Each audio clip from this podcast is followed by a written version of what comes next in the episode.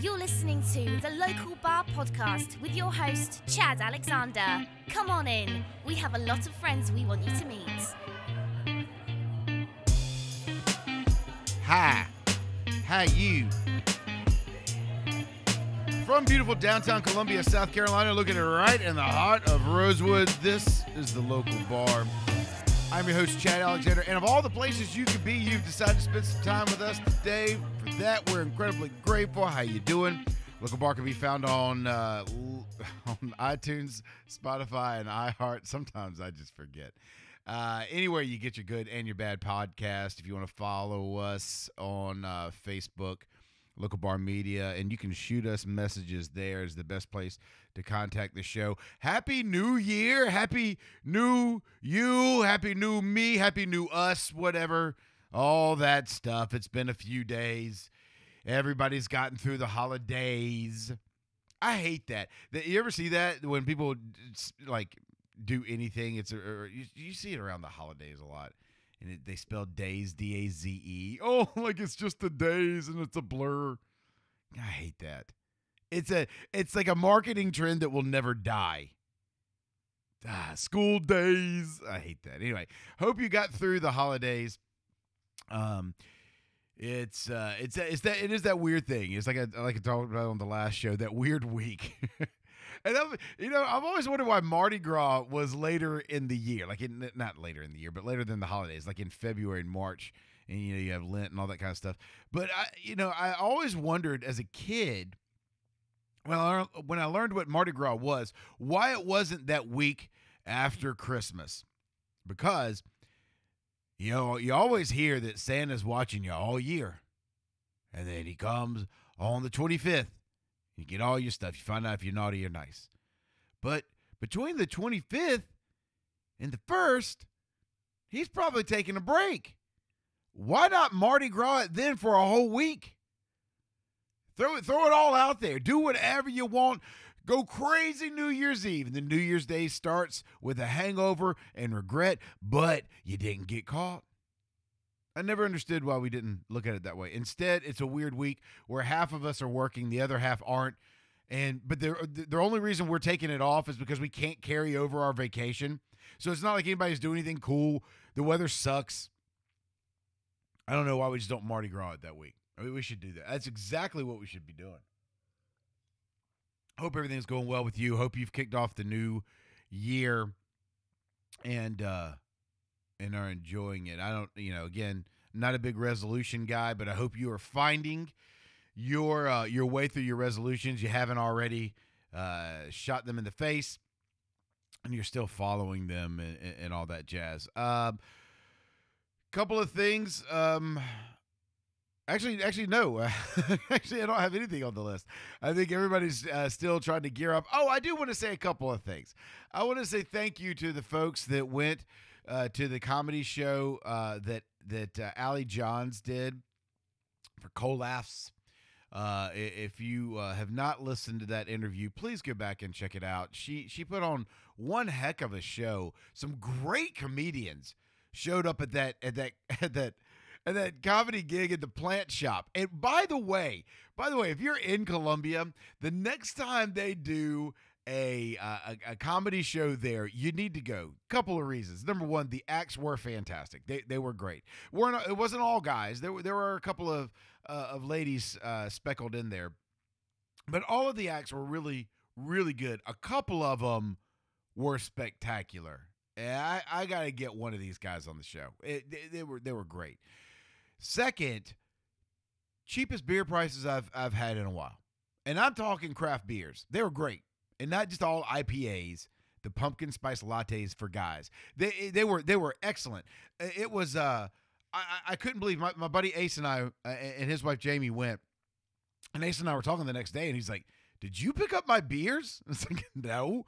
Like, I thought you picked up some of mine. And It's like that's all we spent, and and we drank. There was no joke about it, and we threw them back. So, um, if you ever get a chance to go, uh, check out check out Colaughs, uh, C O L A U G H S. Over on the Instagram is the uh, and the Facebooks is probably uh, Instagram is probably the best way to keep up with them. but what uh, it was an absolute delight, and I, I really enjoyed going. And appreciate Ali for doing that. Th- There was also we were kind of promoting our friend Jen Snyder and Topher Riddle's uh, New Year's Eve thing. They had we're not used to cold weather here, so tons of pipes were bursting. The the the place they were supposed to have it, it, they they had a burst pipe and they couldn't have it there. So at the last second, uh, they had to to change. I tried to put a couple things out on social media. I hope it helped. I haven't followed up with anyone to see how how it went, but I I would I would assume it went really well. But um, you know, we've been talking a lot about comedy in this area now for a couple of weeks, and I, I just want to thank y'all for the folks that did go out. Allie's uh, Allie's show did sell out. Excuse me, it did sell out. It was wonderful. It was great to see. I think they're a little bit overpacked. And so, um, thank you for that. And also, by the way, some of her money that she raised from that went to help Camp Cole, which, if you follow us on Facebook and hear us promoting the stuff that my daughters do, uh, one of them, Bryn, uh, raises money for Camp Cole every year. It's, it's something that's uh, near and dear to our family's heart. I did not realize that. If she if she said it on the show, I missed it. Uh, so thank you for for those of you that went out and supported that. That was great. Um, it is or was Dandy Don Merkel's birthday yesterday. Uh, the uh, you know him from all of his musical stylings, and is a singer songwriter out of Charleston, South Carolina. Has got tons of albums out. We've been uh, we've had him on the show plenty of times. you know him best though as the in-house musician here at uh, at- local bar. Um, he's the guy that does all the bumper music for us and uh, we love promoting the stuff that he does. But he did. If you do know Don Merkel, please go wish him a happy birthday, belated. It was his 72nd birthday yesterday, and uh, and uh, we, we just we, we love all that he does, and we hope that he has at least a couple more years of, of putting music out. Um, but uh, it was also somebody else's birthday yesterday, and I want to talk about that and uh, a couple other things I've been thinking about here at the beginning of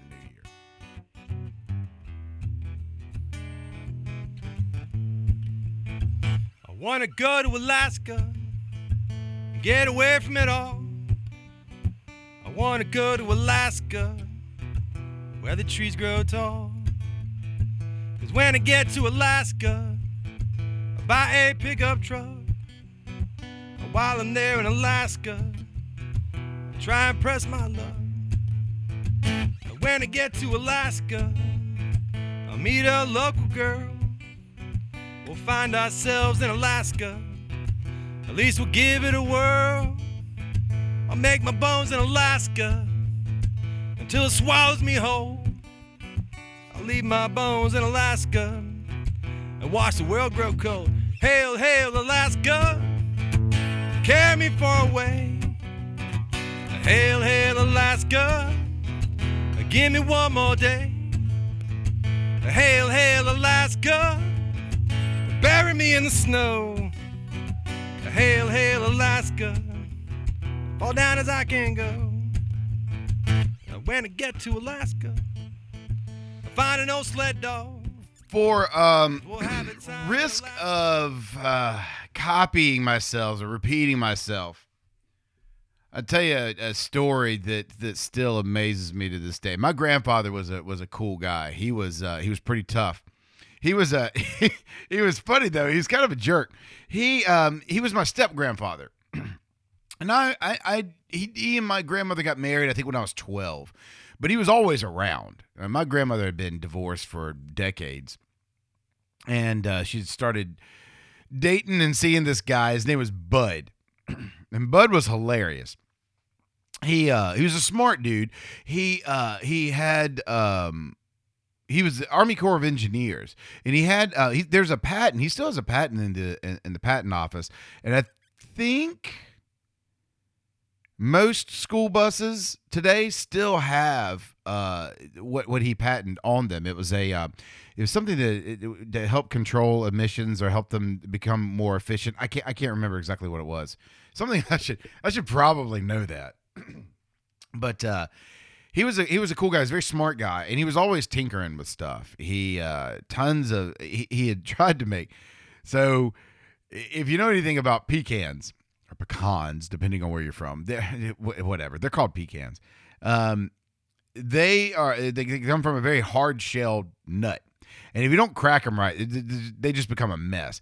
And so he he was constantly working on making the world's best pecan sheller because he had tons of pecan trees.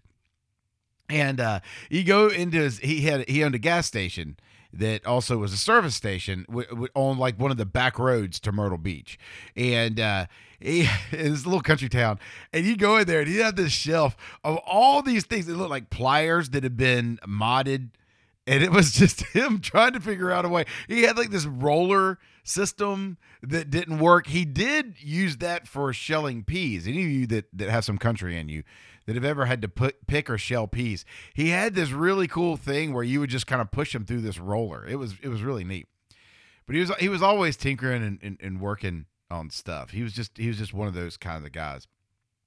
Um but uh, he was he was also very uh, he was uh, he was his own dude. Uh, he had uh, we had built this. He had this farm. He had this farmland, and we had built uh, a couple of ponds on there. He had this idea. One of the businesses he wanted to get into was stocking people's fish ponds. So what that means is he would have uh, ponds that just had tons and tons of like brim and bass in them uh, and then one that was a catfish canal. So we're talking four different huge ponds on this farmland, and um, he, uh, you know, when the when the fish are babies, people would come and buy them by the hundreds, and then they could take them and stock their own fish ponds with them. So hey, I've dug a pond. Now I need some fish. Go see Bud Driggers. There you go. And Bud was hilarious he uh he was always really funny but he hated people messing with this stuff and in the little town that he lived in, Scranton, South Carolina. Yes, it is a place. It's about the size of your thumb. He uh there's a guy one time that came that, that went out on on the property and was fishing. And Bud didn't give him license to fish. Now, is the dude going to pull all the fish out the pond? No. But I mean, Bud didn't give him permission to trespass on his property and go out there and and and, get, and he would get so mad. That man's out there stealing my fish. He's like, he's not, he's not, he's not stealing your fish. He's he's but okay, maybe he is, but it's not gonna, it's not gonna. It is.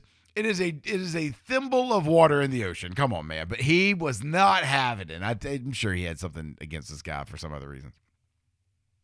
So I'll never forget. We got back there one day. We're going back there to do some work, and uh, Bud looked and saw that guy's car, and he he said something that I knew for sure he was bad. He got out there, and this is back in the day when we had gun racks in in the backs of of cars, and you know, Bud had like a rifle and a shotgun just in his in, in the back window of his truck. It's it's hard for some people to believe. Just Google gun rack. You'll you'd be surprised at what the 80s and 90s were. So we get we get back there, and Bud gets out the truck, and just this he and this guy just start jawing, and Bud just gets out, loading that gun while he's talking to him. The guy looks at him like, "What are you gonna do? You gonna shoot me?" And he's like, "No, I'm not gonna shoot you," and turn around and blew out both of the guy's front tires. I mean, the guy's just yelling and screaming, and Bud is like, "Well, I'll teach you." I mean, just just getting on to him, and then he was uh, then he told the guy that he had ten minutes to get off his property. He's like, I can't. You've you shot my tires. He's like, well, you better drive on drive on the rims. It was hilarious. So the guy, the guy, uh, got a billboard and put it up in like a uh, on like a telephone pole heading out to like Bud's farm. All it said is in really big letters on some plywood. It wasn't a billboard. It's just plywood. It, the guy, the guy got somehow. I don't know if he rented a cherry picker from somebody, but he got he got up there and uh, had it.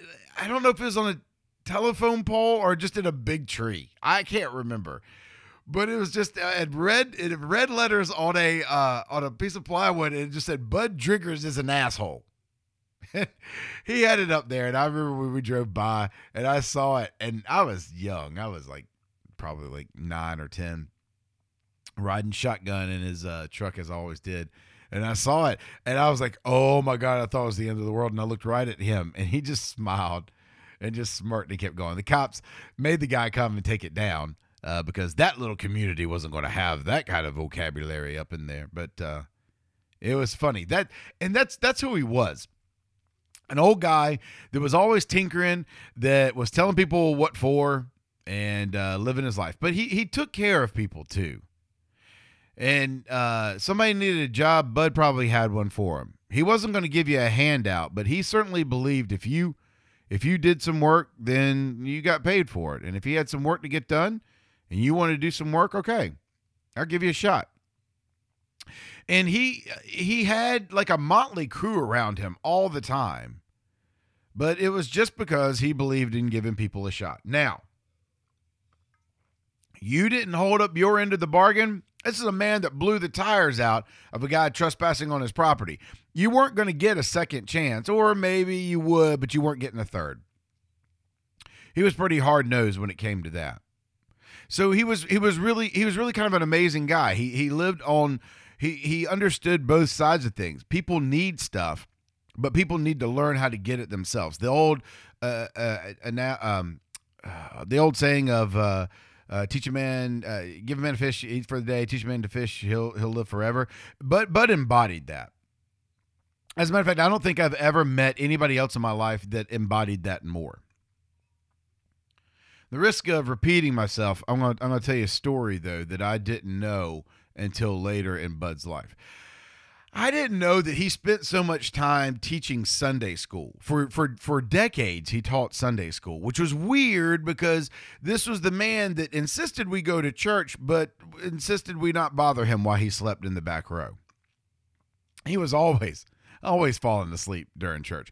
Unless that one year they got the preacher that walked from beyond the podium and Bud was not having it. That was a no-no. You don't walk out into the aisles and talk to me. Oh, he he and that church were not having that. That guy has one of the biggest churches in Columbia today. If, if, any of y'all know Jody up there in Chapin, eh, he can tell you some funny stories about my grandparents. Um, but I didn't know. I didn't know uh, until later in my life because I never saw him do it. That that Bud spent a lot of time teaching Sunday school, and he always insisted on us going to church. It was just a thing. Got to be there, which was odd because Bud wasn't the kind of guy that cared what people thought. Hence, the Bud Driggers is an asshole thing. He didn't care what the society of, of Scranton thought. Now, he did know that was important for my grandmother. So, all the grandchildren we're going to be at church on Sunday. We're all going to look nice. We're all going to go to Sunday school. We're all going to participate in children's church if we were of that age. Yeah, we, we had to do all the things, you know, the things that you do. And that, if you grew up in the South, you know what I'm talking about. But this man would sleep. he would sleep during church. Bud was uh, Bud was a World War II veteran, and I've bragged about him before. I one of the coolest things that I have is I have the declassified documents of his group. It's phenomenal. It's one of the most amazing things I've ever sat and read. The the stories of what that Army Corps of Engineers did um is it would would absolutely floor you if I sat on here and read it out. Um Bud Bud kept up with his guys, the ones that made it back. They would get together every year somewhere between Texas, uh, Myrtle Beach a couple of times, Florida a few times. They, all seemed to kind of gather in the southeast uh, to to Midwest, but they uh, they they they loved each other. They they understood what they went through together, and the ones that were lucky enough to come back. That was the thing Bud always used to tell me the, the most amazing thing about the war is he got to do two of the most amazing things in his life. He got to go over there and experience all that, and then he got to come back. And and those are the two most amazing things in his life. Um, but I remember I, I, remember a story that he told me, and and I've I've got the documents for it. I can tell you that it's true. If you're a fan of Band of Brothers, I'll tell you it's it you'll you'll get a kick out of this. Bud and his group landed in uh, D, in in Normandy and then they went um, from there they went i can't remember where they went but they ended up coming up to bastogne all right so if you've watched band of brothers there's that whole or if you have it There's a whole episode uh, called the I, I think the Bastards of Bastogne. It, it really kind of covers the whole thing in Bastogne covers two areas. If you know anything about World War II, that was a major major turning point in the war. Uh, Bud's group, uh, Army Corps of Engineers, had gone in first. If you've watched the show, there's this thing where Jimmy Fallon, his one little part in it, is in a jeep, and he's leading a group of guys out, and they're giving weapons to the the to the the main characters to Easy Company. That was Bud's group. And they, they I have the documents that showed that they did that. They went into Bastogne first. They tried to dig foxholes. They couldn't. The ground was too dang cold. They were getting absolutely decimated. And they turned around and they had told them, forget it. We can't do what we want to do with those bridges. You guys got to get out. And they sent Easy Company in. The story from there is even more fantastic. But something happened to Bud in, in Bastogne, and it was is one of the it's one of the most amazing stories I've ever heard. He was out there. He was in the middle of a, of a field, and he and a guy were surveying something. It didn't seem like any enemies were around or anything like that. And they had started digging in, but they couldn't. They couldn't really dig in. So they had like a couple of foxholes, but they were more like a a fox hill. they were there was hardly a hole at all and uh, they were out there and they're in the middle and if i get the story straight they're in the they're, they're in, in my mind i can't remember but they're like in the middle of a field right and um, suddenly uh, firing started and it started from behind them first, which was their group. So for a second, they thought they were uh, someone was coming up from behind their group, their their their platoon where they were. But then suddenly on the other side of them, firing started. Now, what Bud told me was that it seemed to come from two different sides, and it was really weird. And he and his buddy were suddenly, um, suddenly they thought that there were three different groups coming in at like kind of like a Y shape, and suddenly they couldn't figure out where the uh, the firing was coming from. It was the weather was awful. The snow was coming down like rain, and um, it was just blurry and now smoky, and then shelling started. And he said it was amazing because you could see where trees had been uh, kind of hit before, but now they were just exploding. So something big was firing at them. And our guys were firing something back. And he looked over at his his buddy that was beside him and he was dead. And he realized he did not know where he was. In the confusion and in the way that the foxhole hadn't been dug, in the snow, and the way that the light was, and with the way that you couldn't tell where firing was actually coming from, he was now in the scariest place he could ever be alone in the middle of firing and no idea where he was. I, I don't know. You, you know, you go watch the replay if you could. I don't know exactly how it happened, but from what Bud told me happened, and I can only take his word for it. I mean, he probably did a couple of things in that in that little fox pit before he made his decision. One of them was probably pee his pants. Um, and he he never told this story. And please understand this: he never told this story as a way of like, here's how heroic I am. He only told this story in the look. I'm gonna tell you, I was scared out of my mind. But he knew he knew one thing to be to be certain. If he laid there, he was probably uh 95% chance he was to die. There was no way that something that was being tossed around, shot, uh, stray bullet, whatever, he wasn't deep enough in the ground. He couldn't hide. He was dead. His buddy beside him already was. I, I don't know what killed him. I don't know how it got him, but something did. So he didn't know what to do. So he realized too that he was in a war. And the reason you're in a war is to win it. That's it. Your job, it, when especially when you're Army Corps of Engineers and you find yourself on the front quite a bit, uh, it's it's just to win when you're in a situation. But he didn't know which way winning was. Do I go back to my platoon and and join them and we win it together? Do I go after the enemy knowing for sure I'm going to die, but I'm going to die sitting here anyway. So maybe I get a couple of them and it helps my group out. And then he realized the worst of the situation. I don't know which way to run. I have no idea which way to go.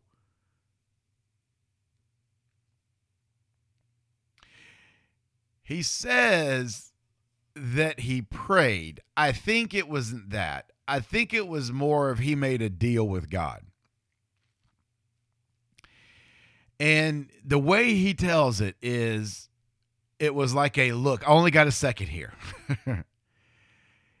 if you get me through this, I'll understand that I was supposed to get through this. And I will never doubt my place in your kingdom ever again. Eh, For a guy that is not big on predestination, I think that's a it's a powerful thing. It's it's not something I believe in. I don't believe, you know, my friends that are Presbyterian that have tried to talk me in. I've read their books. I hear the whole thing about predestination. If you don't know what that is, if you're not a church going guy uh, person, uh, I'll tell you real quick. Uh, predestination is basically God's got a script. You're living it out. That's what it is.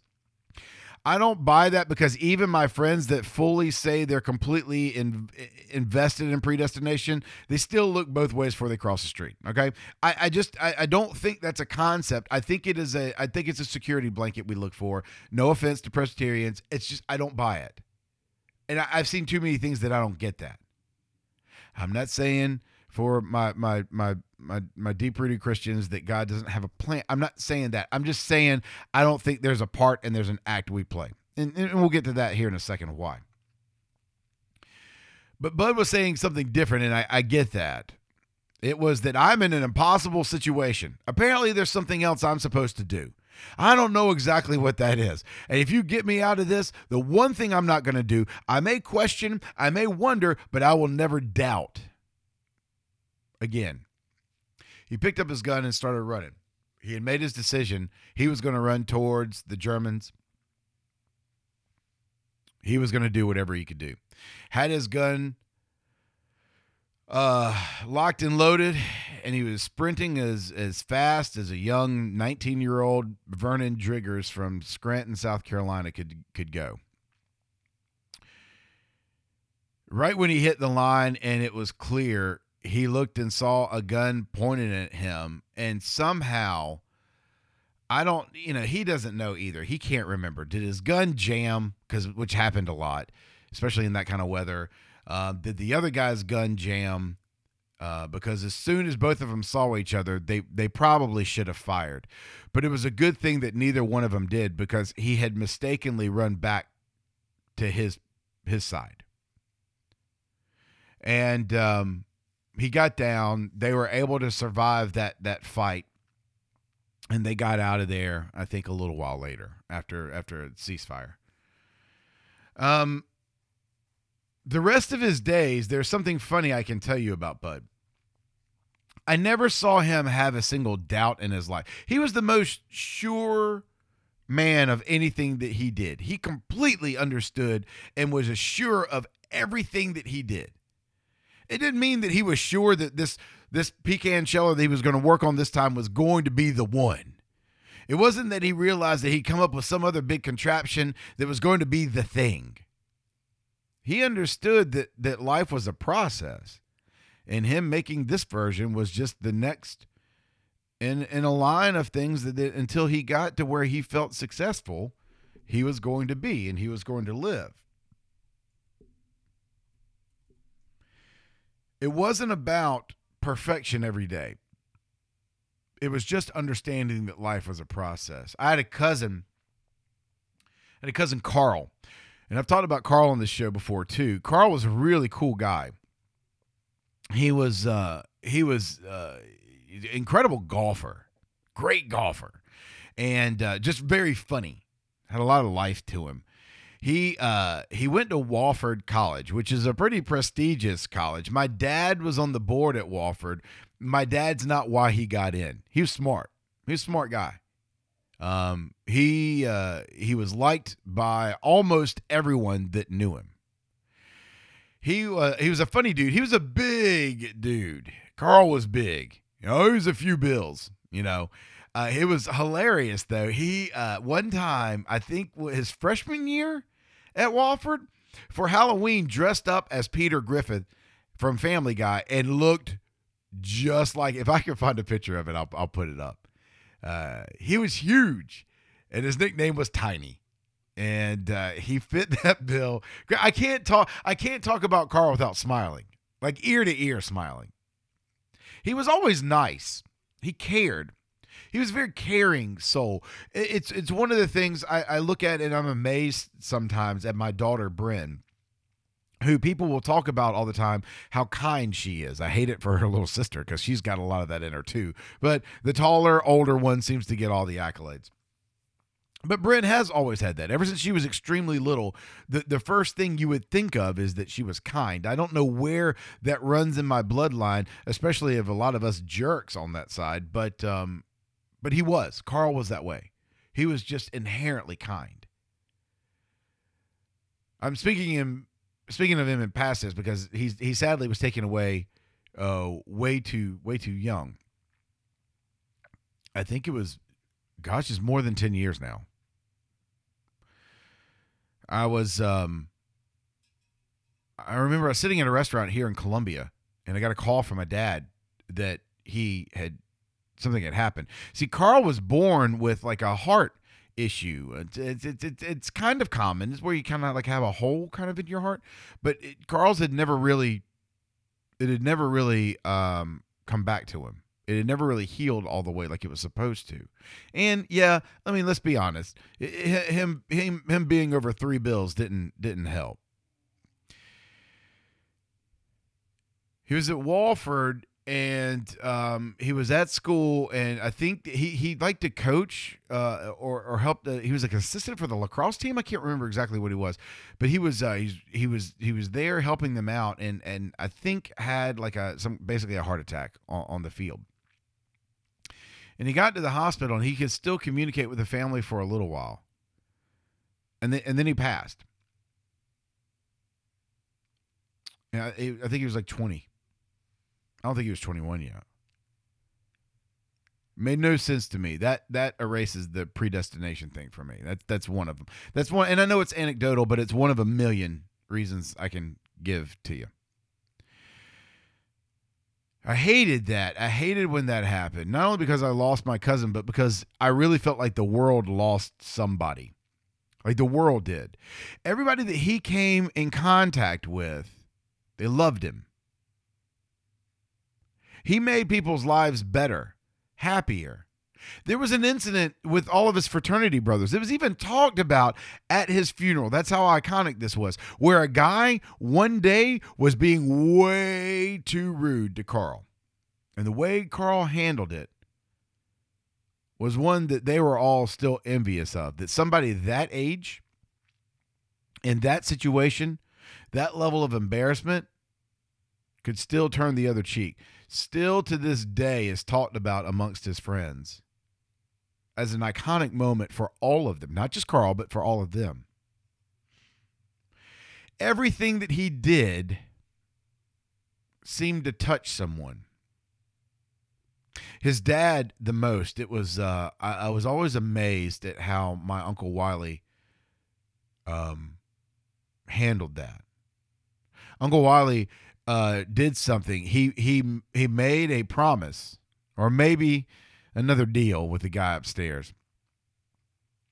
And it was that he was going to do something every day to make sure that if heaven existed, he was going to be able to see his son again.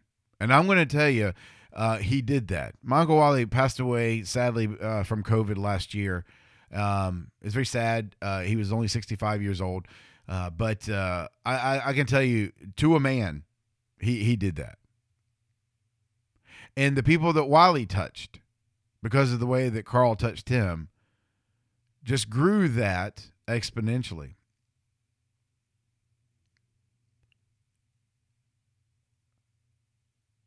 A year, uh,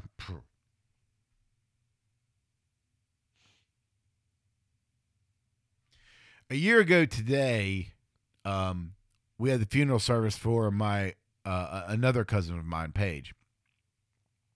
I'm the second oldest in all of these uh, cousins, so it's sad when you see the ones that are so much younger than you. She was 32, mom of two uh, two girls, uh, and full, full, man, full of life. Now let me tell you something about Paige.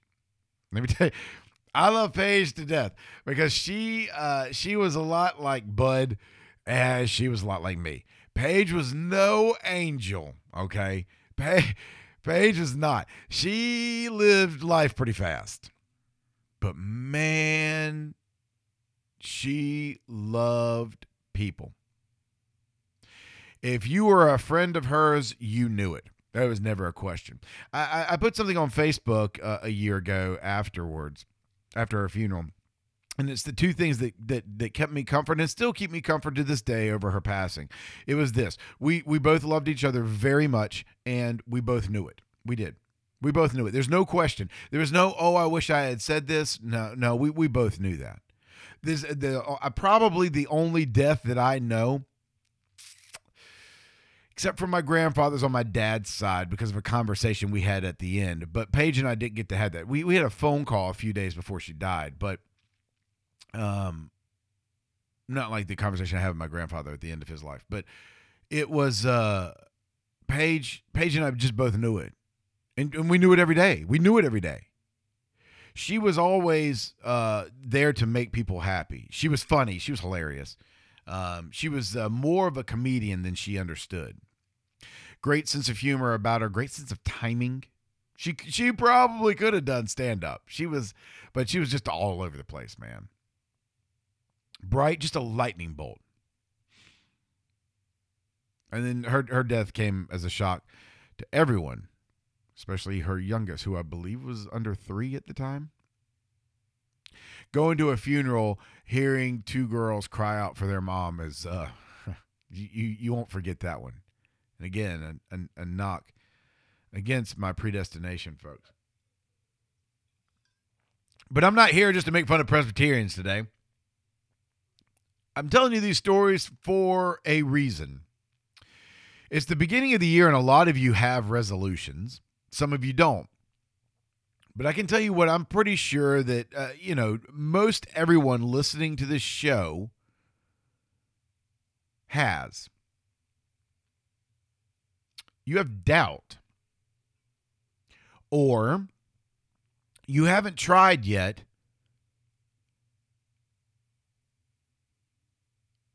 or I just, I'll just flat out say it. No reason trying to be nice. You're just scared. There's a project, a thing, a person you've wanted to connect with. There's something. There's something out there that that you don't want to do, or you maybe have stopped doing because the the the results, the perfection, the place you wanted to hit didn't come fast enough hadn't gotten there yet, wasn't part of your time frame. There's there's things that I think those of us that aren't as successful as we want to be for, forget. When you look at successful people, there's a couple of things that you you have forgotten about with them. And number one, and, and first and foremost, and this is very important, is the failures. I've come to learn that failure is not really failure. The way we we see that word and read it, and what we connotate that with in our head, is actually um, a disservice we do to ourselves. It's failure is not failure is not stoppage. Failure is simply just part of the process. We have absolutely screwed up people's ideas of how to progress forward through a, a, hypothesis because of what we've done through COVID. The whole phrase of follow the science, trust the science, the science is settled. That, that was the dumbest thing we could have ever done. First of all, Science has never settled. It's never settled. Never. There has never been a time that science. I mean, yeah, sun's hot. We got that one. But science has never settled because science is constantly changing. You remember that all of a sudden when people were talking about COVID, well, the science changed. Yeah, that's why you shouldn't have said it settled, you moron. That qu- quit. That was just. And look, here's the thing. That was just people. And I. By the way, for those of you that are Joe Rogan fans, I do agree with what he said the other day. Just forget people and move on. But for those of you that were trying to shove stuff down people's throats, look, you didn't know what you were talking about. There's science has just never settled. It's okay. Just learn your lesson and move forward. And that was the thing. That was the thing that was so bad about that is we kept telling people that there were absolutes. There aren't absolutes. We don't have them. Our world and our lives is nothing but variables. That's all it is. You're not going to come across concrete absolutes. You're just not. And you have to be okay with that. And in understanding that point, you'll understand that a failure or a setback or what seems like the end doesn't have to be. It can just be part of the process. The third pecan sheller Bud created was the third and probably 50 that I even saw.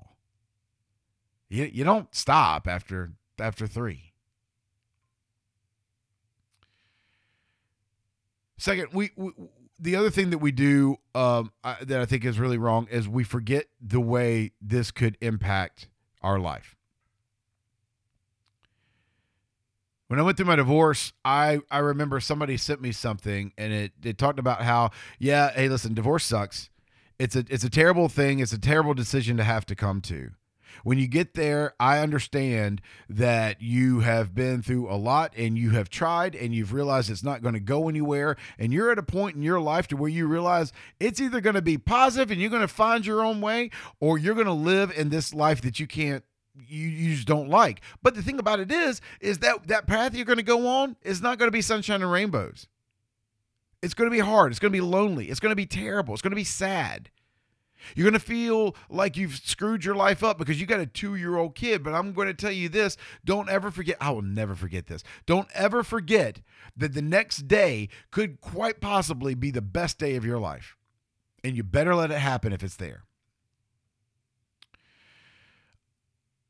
We don't want to try things because we're worried about failure. We we don't set those resolutions because we're worried about them just going away.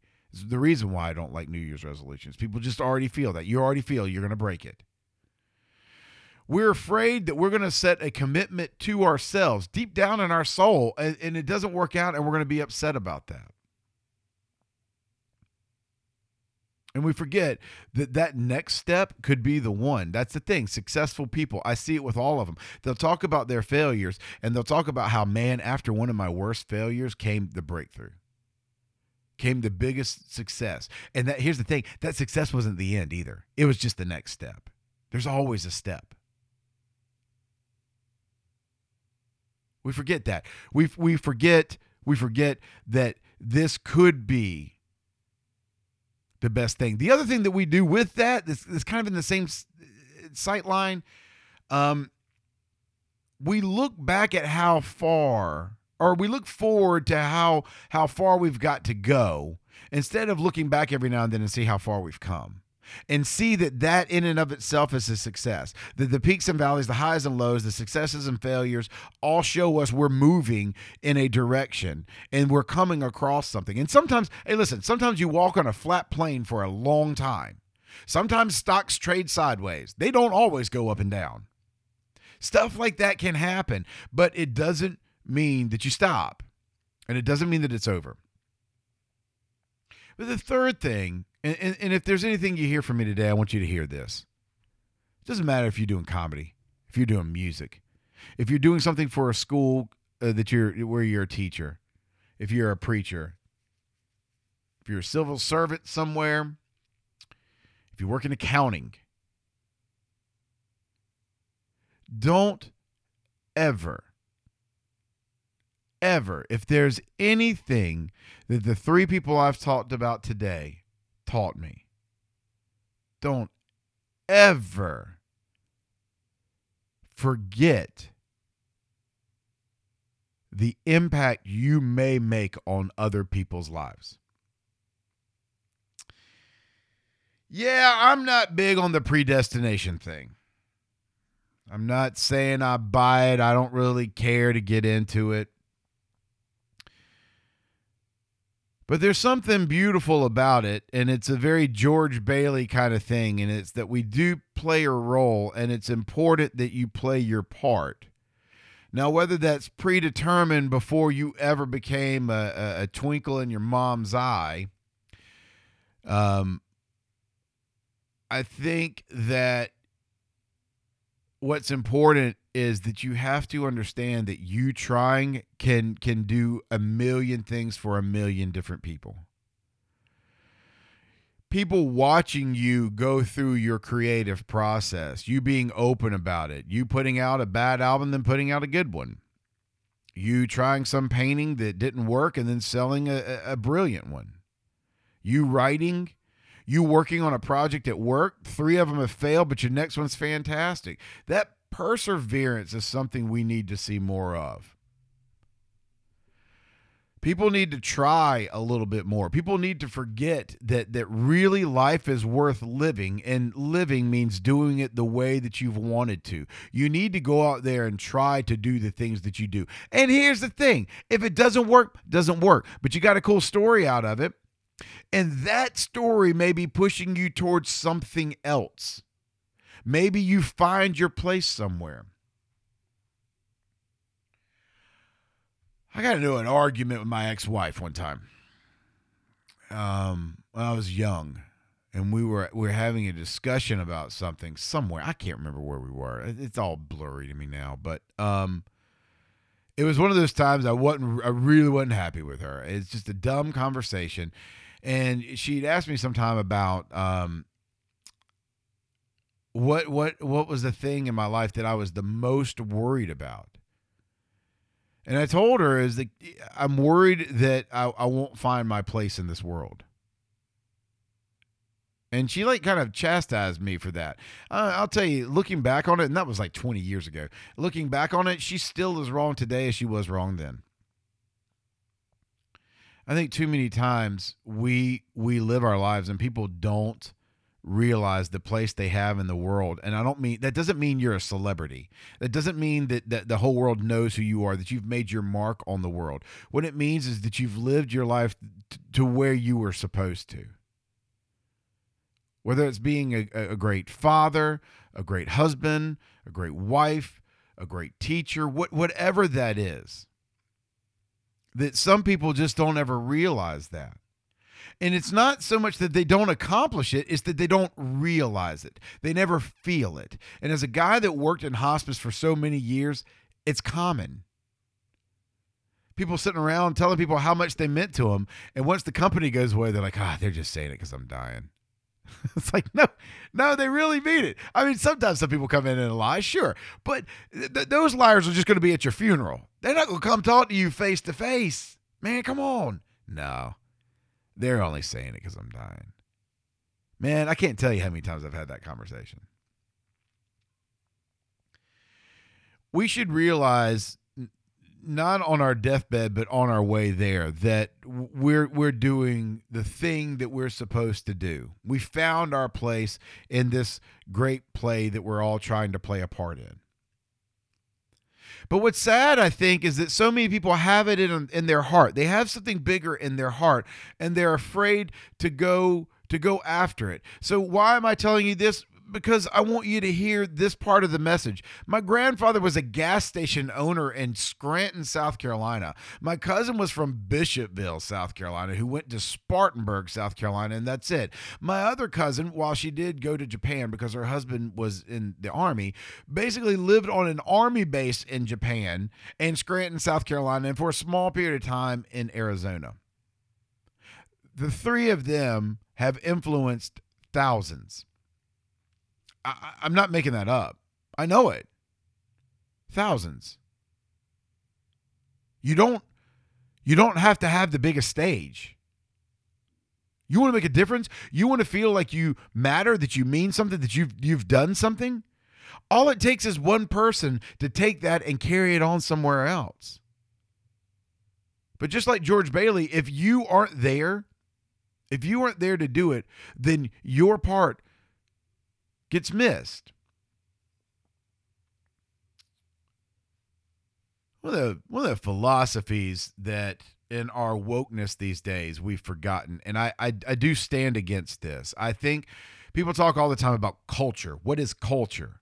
Well you're appropriating this culture. This isn't really american culture. And and, uh, and it's so funny to hear people say that because they think of time in this linear way and and they're very short-sighted in it well, America's got no culture because they're so young. All these other places have culture. Do you know how many shades of whatever that went through before it came here? You're only looking at the last version of it. Take me to Europe. Take me to Africa. Take me to South America. I'll show you how all that stuff's changed over centuries. Didn't look the same way as it did before. So lighten up on that crap. And one of the things that I hate, though, one of the things I hate is we've gotten over this whole melting pot thing. I think when I was in high school, they tried to start teaching us it's a salad bowl. Everyone comes, they keep what they have, but they all live in the same bowl. No, that's not what it was. We all came from different places. We loved some of them, we hated some of them, but we came here and we made a place that was ours. It's American. What does that look like? It looks like this. Quit trying to take the pieces out. Let them blend together because that blending is what created this. We have to do we have to do genealogy tests because none of us know exactly where we're from. Why? Because we've melted into this. And I am one of the ones that's on the positive side of that. I kind of dig it. I think it's kind of cool. And I think that's where the world's going to go.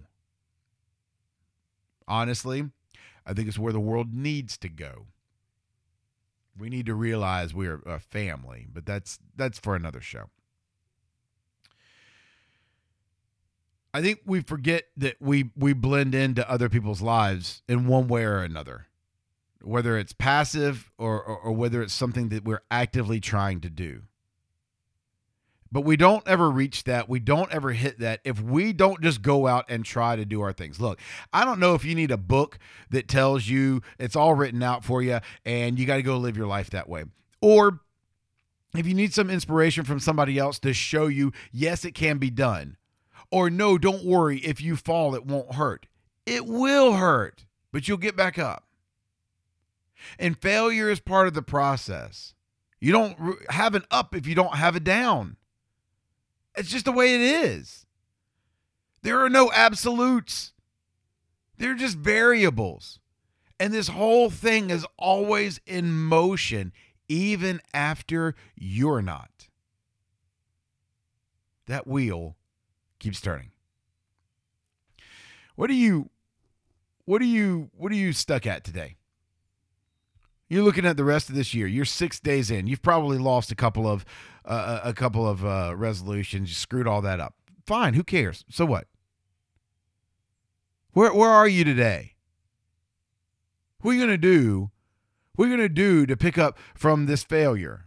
What do you want to accomplish this year? How many steps does it take to get there? Go take one today. It'll do a lot for you. It could do miles for someone else. And never, ever forget that it could just be the best day of your life. You better let it happen if it is.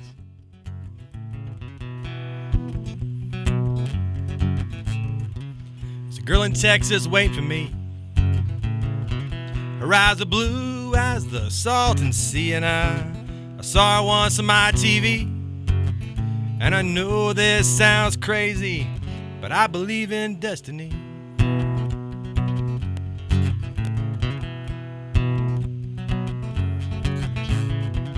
Something about a girl in tight, dirty jeans, a cowboy hat, and a tattoo of James Dean. She's such a rebel. When she dances, she's like a, a sex machine, and she drives all the boys crazy. Yeah, she drives all the boys crazy. There's a girl in Texas waiting for me. Her eyes are blue as the salton sea, and I, I saw her once on my TV. And I know this sounds crazy, but I believe in destiny. I do want to take a moment here, in all seriousness, and uh, wish our boy Don Merkel a very happy birthday.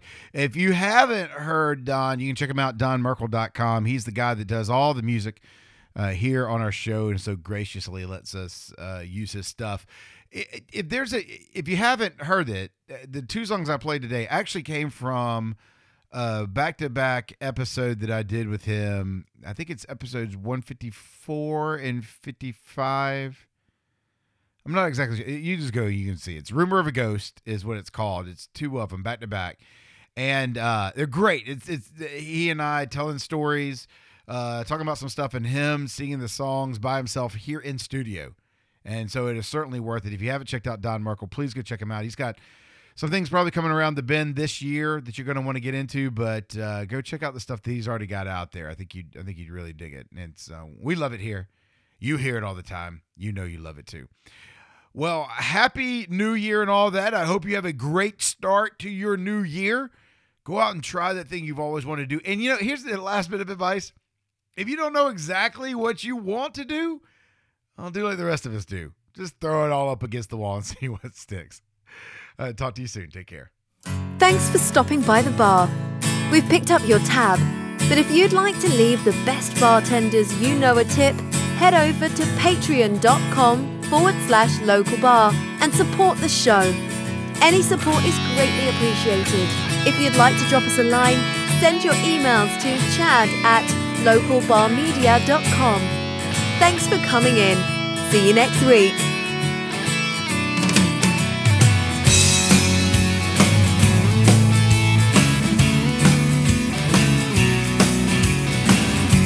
This podcast is part of a local bar media. For this and other shows, visit localbarmedia.com. I know you better than you think you know yourself. You're not so different.